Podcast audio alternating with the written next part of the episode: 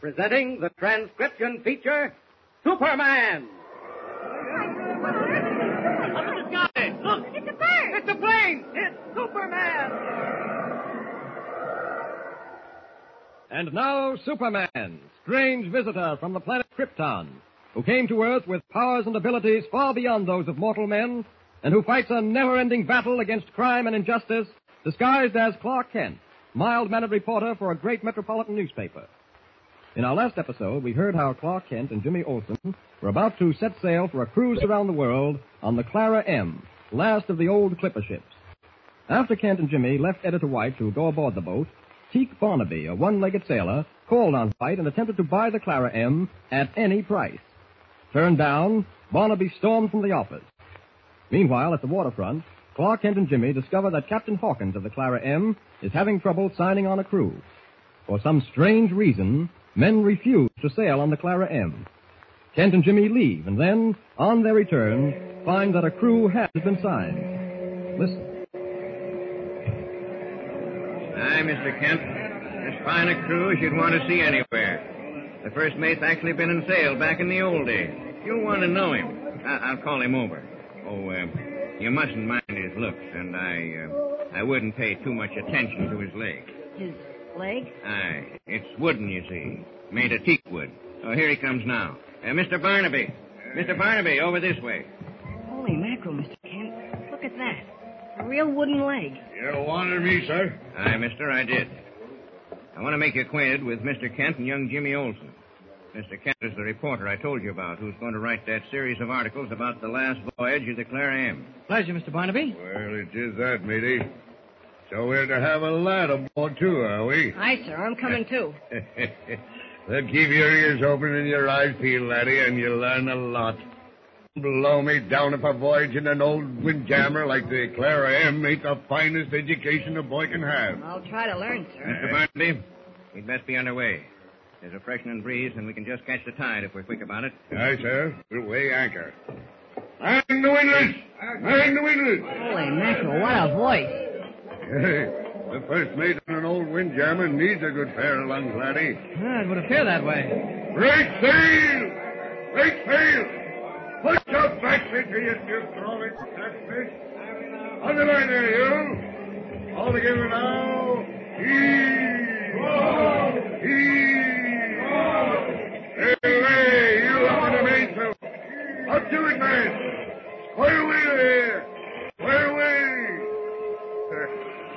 Me for a Chinese pirate.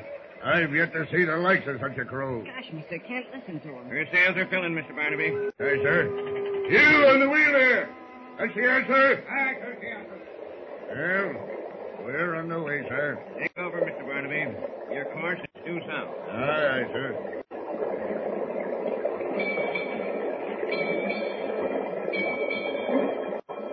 And so, with the mysterious peg-leg Mr. Barnaby aboard, the Clara M sets sail on her last voyage around the world. Sails billowing in a spanking breeze, she cuts the water southward bound. Night falls over the sea, and in the cabin of Captain Hawkins, Clark Kent and Jimmy Olsen sit down to their first dinner aboard ship. Oh, gosh, I'm so hungry I could eat a whale. Well, dig in, lad, dig in. Well, there's an extra plate set, I see, Captain. Aye. Mr. Barnaby will be along shortly. He's a strange sort of man, Captain. Aye, aye, he is, but you'll find many a queer one at sea, Mr. Kent. He seems pleasant enough, but there's something in the way he looks at you. I can't quite put my finger on it. Sounds like him coming now. Aye, it's Barnaby, all right. Ahoy, mate. Oh, oh Barnaby. Barnaby. Oh, well, lad. How are you finding your first meal at sea? Eh? It sure is exciting. Gosh, with the creaking of this old ship and those oil lamps swinging back and forth above us, why, it's like a scene out of a movie. that it is. Fog clearing any, Mr. Barnaby? No, it's thickening, and that's a fact. Making up soupy, I'd say. I've given orders to use the horn if it gets any thicker. Aye.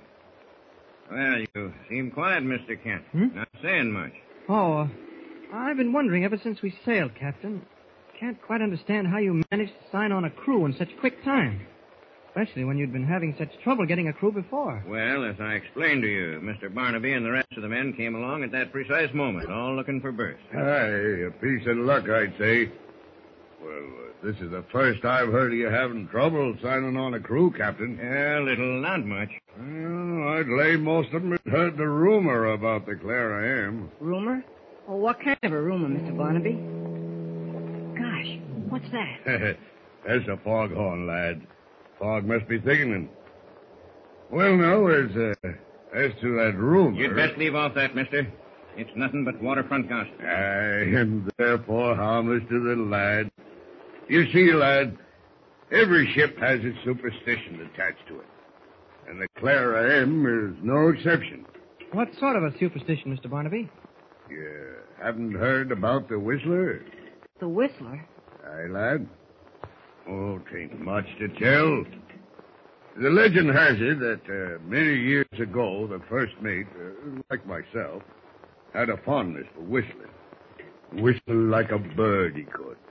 You could always tell when he was about, uh, for he was never done whistling. Well, as the legend has it, he had taken the wheel one night in a howling gale. One of them nights when the sea's kicking up, hurling wave after wave over the decks. Well, lad, the first mate took the wheel that night and was never heard from again. What happened to him? Well, there's some who say he was washed overboard, and some who say he just vanished. But every sailorman's agreed that he still sails in spirit with a Clara M. And that sometimes you can hear him whistling. Gosh. There goes that foghorn again. Uh, do you believe the Whistler still sails on the Clara M, Mr. Barnaby? Of course not, of course not. A silly superstition, lad. Nothing more, nothing more.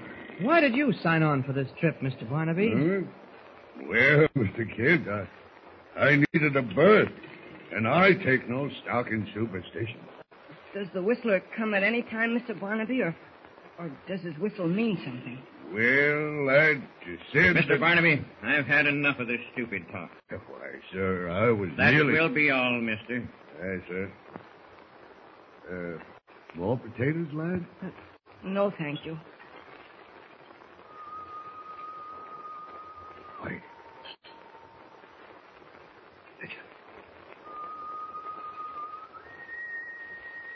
Gosh, it's, it's the Whistler. Nonsense, lad. It's just Whoever's a... whi- whistling is standing right outside on deck. I suggest we. Wait, go- matey. He's moving off. Come on, follow me. If it's one of the crew, I want to know about it. See you coming, Captain? Aye, I'll come.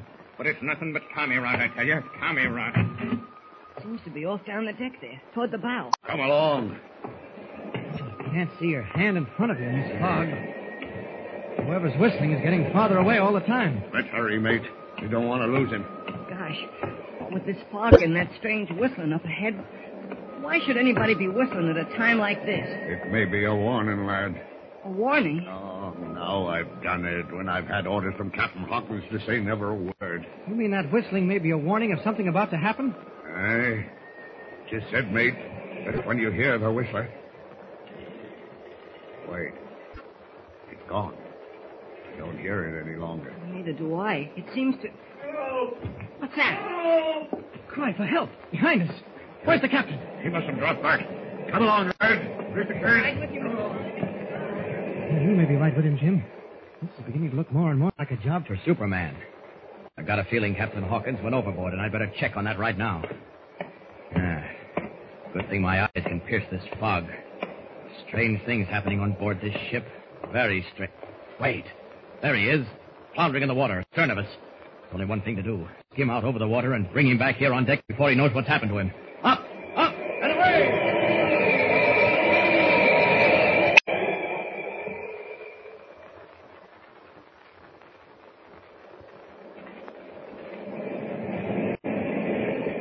Mr. Kent? Mr. Kent, where are you? This way, Jimmy. Mr. Barnaby. I found the captain. Oh. Golly, what happened to him? Hey, that's what I'd like to know. Uh, you're, you're, you're wringing wet. Uh, I must have slipped and gone over the rail. Yeah, well, perhaps you were pushed. No, no, I, I fell. Well, holy mackerel, if you fell overboard, how'd you get back on deck? I, I, I don't know. Somehow, I, I remember someone holding me up in the water. Then, then everything went black. I, I best take you below, sir.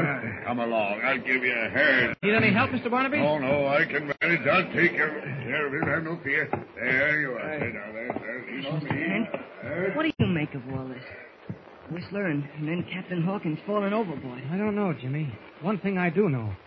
I don't think Captain Hawkins fell overboard. Huh? No sea captain ever fell off a ship. A deliberate attempt was made on his life, and he knows it, yet he tried to pretend otherwise. Gosh, that doesn't make sense. That's not the only thing that doesn't make sense. There's something strange about Captain Hawkins signing on this crew. There's something strange about our first mate, Mr. Barnaby. But what? I don't know, Jimmy. I'm going to make it my business to find out.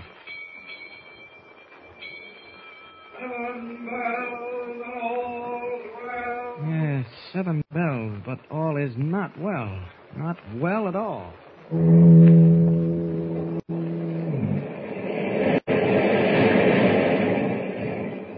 What is the strange mystery aboard the Clara M? What truth is there to the legend of the Whistler? Strange and exciting adventures await our friends aboard the old clipper ship. So be sure to hear the next thrilling episode with Superman. Tune in the next thrilling installment of the transcription feature, Superman. Up in the sky, look! It's a bird! It's a plane! It's Superman! Superman is a copyrighted feature appearing in Action Comics magazine.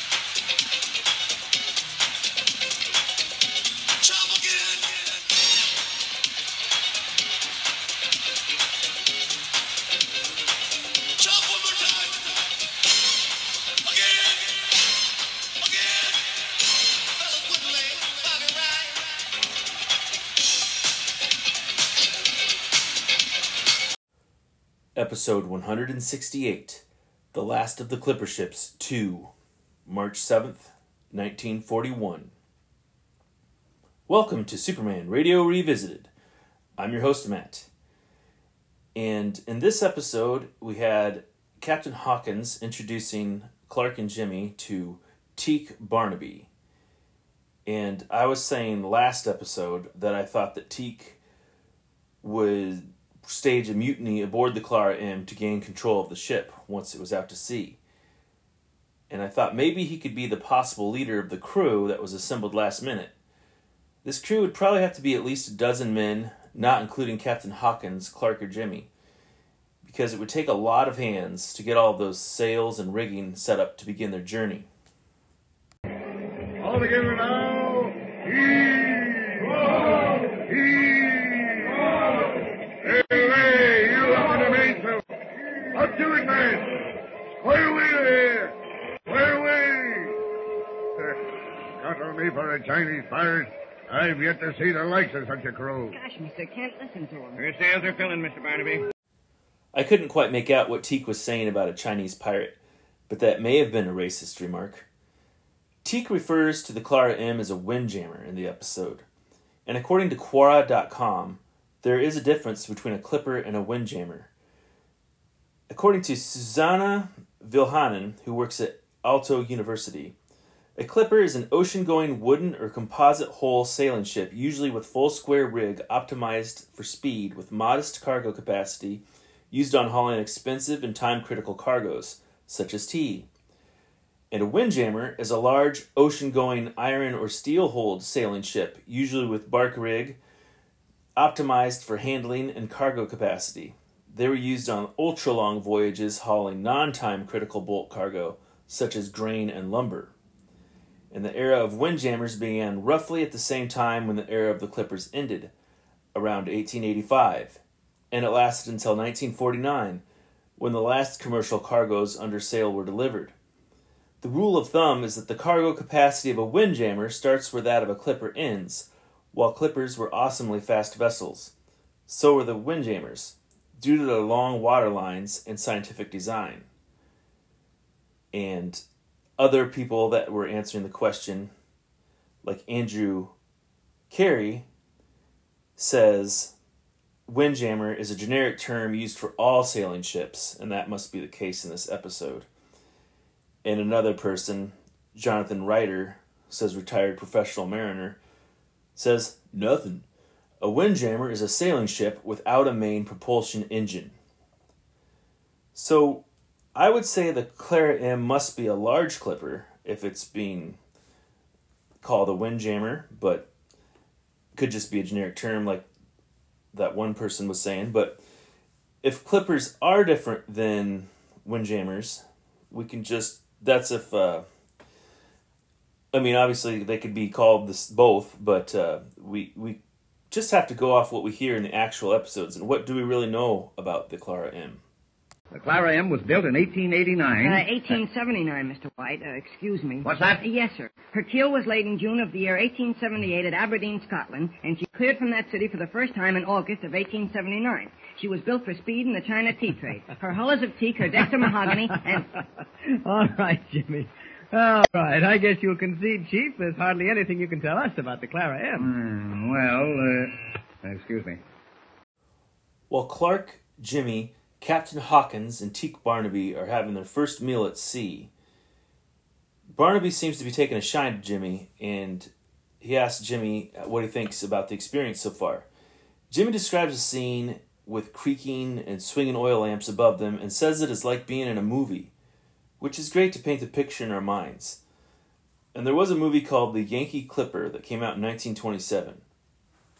I saw that that is available on YouTube, so maybe I'll try to watch it during my coverage of these episodes.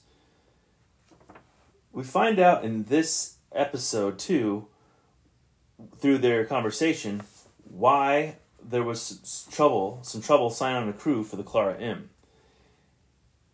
Barnaby proceeds to tell them that every sailing vessel has a superstition attached to it, and it seems there was a first mate who was knocked off the Clara M most likely drowned or prey for an animal in the ocean. It would be the logical conclusion there. But this first mate somehow is still connected to the Sailor M, or to the Clara M, uh, sailing in spirit, as a whistling can be occasionally heard aboard the Clara M, because it was said that this first mate liked to whistle a lot, much like himself, what Barnaby was saying. And I don't know if that was a subtle clue there, but what if that first mate somehow survived? Because we don't know how Teak Barnaby lost his leg. And I wonder if we'll eventually find out that Teak was that first mate who fell off the Clara M. He could have made up the legend of the Whistler to create a mystique around the Clara M and make people afraid of the ship. We know Teak wants it. He may have an accomplice who's acting as this Whistler, or maybe, just maybe, the Whistler is actually